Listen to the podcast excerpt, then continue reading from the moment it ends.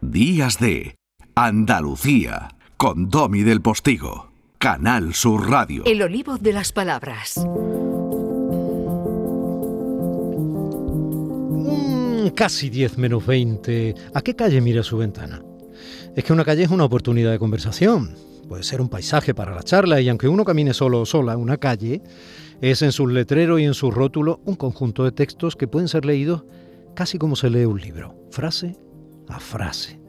Miren, hoy nuestro olivo se planta en la calle, en algunas calles de Andalucía, con nombres que nos dicen cosas sobre la manera de hablar de los andaluces y las andaluzas.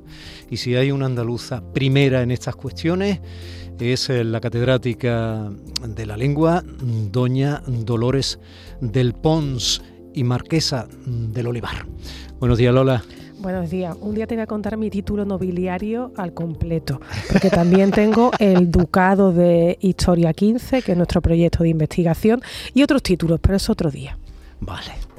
Pues venga, ese día me lo cuentas, aunque ya has apuntado un poquillo para levantar la expectativa. Cuéntame, experta.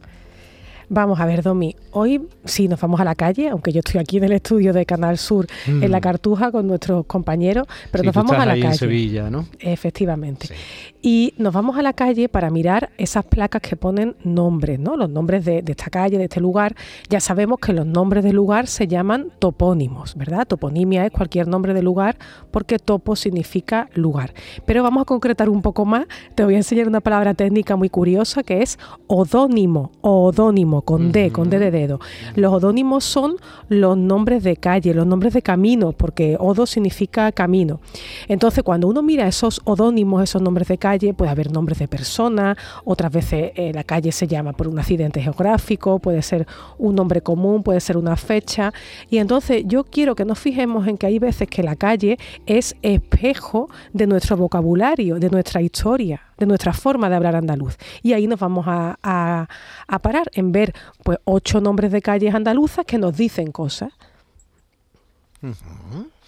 Te digo una provincia y tú me dices una calle que dé juego. Venga, vámonos. Bueno, barro para casa. No pasa nada, ¿no? Hay que ser de algún sitio para ser andaluz. Málaga. Málaga, bien, pues en Málaga vamos a seleccionar la calle Cachorreña. La calle Cachorreña está en Alaurín de la Torre. Cachorreña como algunas naranjas. Cachorreña en Alaurín. En Alaurín vamos a dar un saludo enorme a nuestros compañeros del Museo Andaluz de la Educación, que es un sitio que recomiendo mucho que visiten.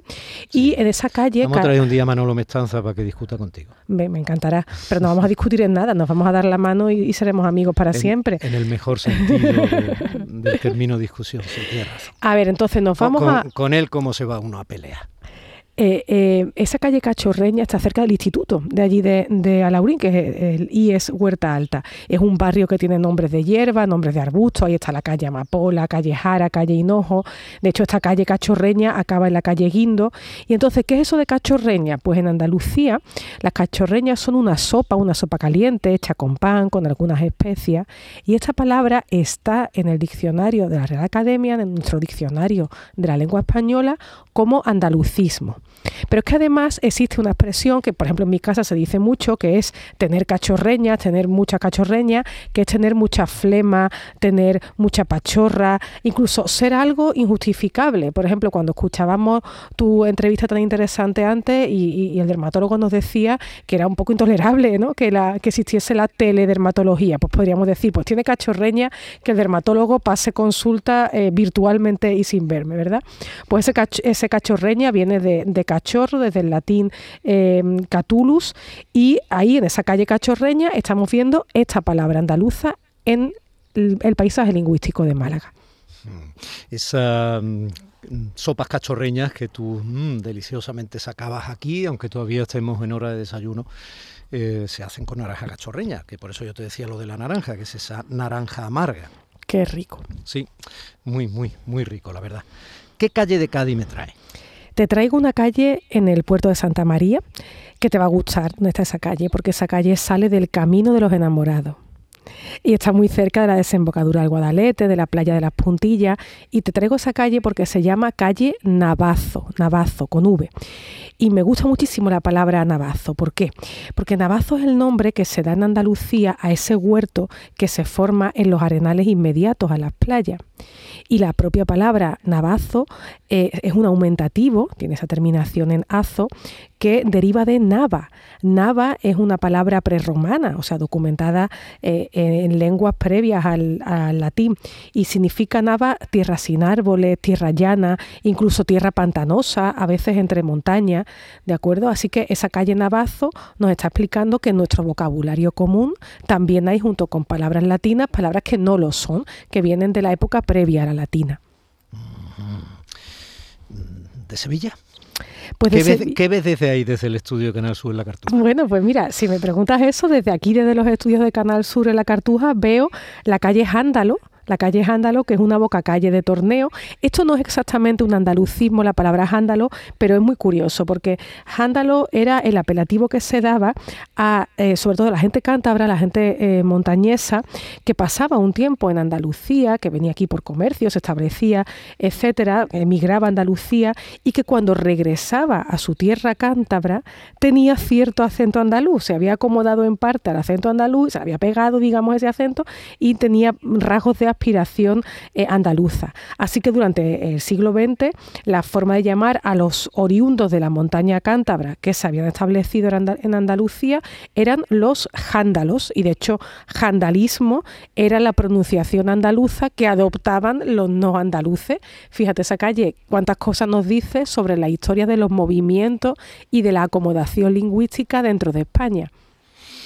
Almería en Almería, pues nos vamos a ir a la calle Rostrico, Rostrico, que está entre la calle de las tiendas y la calle Hernán Cortés. Y la elegimos porque tiene un diminutivo en ICO. ¿Y eso qué nos dice? Pues eso nos recuerda que los grandes procesos de repoblación que se dan en Andalucía en la Edad Media funcionan mucho como bandas, ¿verdad? Y hay un diminutivo en ICO que, que huele a aragonés, que huele a murciano, que es el ICO de Florecica, de Madrecica, de Rostrico, que está hoy vivo en Jaén, en Granada, Almería, y vamos a eh, contrastar esta calle Rostrico con, por ejemplo, la calleja de los Arquillos en Córdoba o la calle Piterillos en Huelva de, Pitera, porque son calles que tienen terminación en illo, que es el otro diminutivo que está vivo en Andalucía y que seguramente pues sea más general que ico. Está bonito, qué bonita que eres, hija. Una calle de Cádiz. Bueno, una calle de Cádiz, un precioso andalucismo que hay en una calle de Jerez, que es la calle Alcaucil. La calle Alcaucil está al sur de Jerez, sale de la avenida eh, Medina Sidonia, entre la Corta y la barriada de La Plata. Y nos interesa mucho esa calle Alcaucil porque la palabra Alcaucil es un mozarabismo. Si te parece, otro día, quizás la semana que viene, podríamos hablar de los mozarabismos y explico un poco qué es eso del eh, mozárabe. Alcaucil es la forma andaluza, de Andalucía occidental sobre todo, para llamar a la alcachofa. Y esto deriva del latín eh, desde capsil eh, a través del árabe porque significa cabecilla, por la forma que tiene la alcachofa. Así que un saludo para la calle Alcaucil de Jerez. Bueno, no nos cabe toda Andalucía, pero porque ya se nos va el tiempo. Pero mm, Santo Reino, Jaén. Pues de, Jaén y de Granada seleccionamos la calle Zagal. Eh, Zagal viene del árabe Zagal, que significa valiente, fuerte. Zagal, joven. Bueno, ¿y poema de hoy? Pues hoy te traigo un poema de, calle, en concreto de un poeta de calle, de silencio, un poeta que es de Algarabía, pero que es también un poeta de casa, que es Federico García Lorca, no nos había aparecido esta temporada. Eh, un poema que habla de, de, la calle y que tristemente se ha aplicado también al propio doloroso fusilamiento de Lorca en el camino de Biznar. Muerto se quedó en la calle, con un puñal en el pecho. No lo conocía nadie. Cómo temblaba el farol, madre. Cómo temblaba el farolito de la calle. Era madrugada. Nadie pudo asomarse a sus ojos abiertos al duro aire. Que muerto se quedó en la calle, que con un puñal en el pecho y que no lo conocía nadie. me has traído un poema de Lorca que, desde mi adolescencia me, me quema. Em, mi querida señora importante, vivir la calle, pasear la calle, tomar la calle, leer la calle. Muchísimas gracias, un beso grande. Un beso. Quiero ser una palabra serena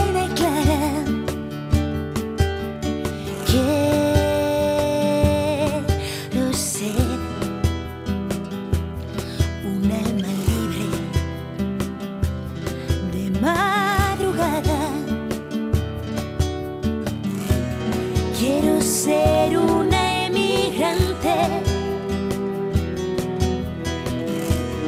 de tu boca delirante de deseos que una noche convertiste en mi dolor. Quiero creer, quiero saber que dormiré a la Vida tuya, el periodo entre 6 y 9 años. Los chavalillos, las chavalillas de entre 6 y 9 años se caracteriza por un bombeo inagotable de preguntas a los padres.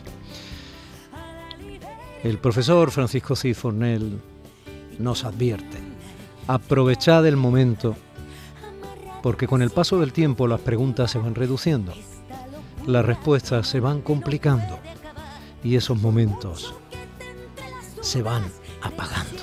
Consejillos publicitarios y hablamos con él. En Canal Sur Radio, Días de Andalucía, con Domi del Postigo.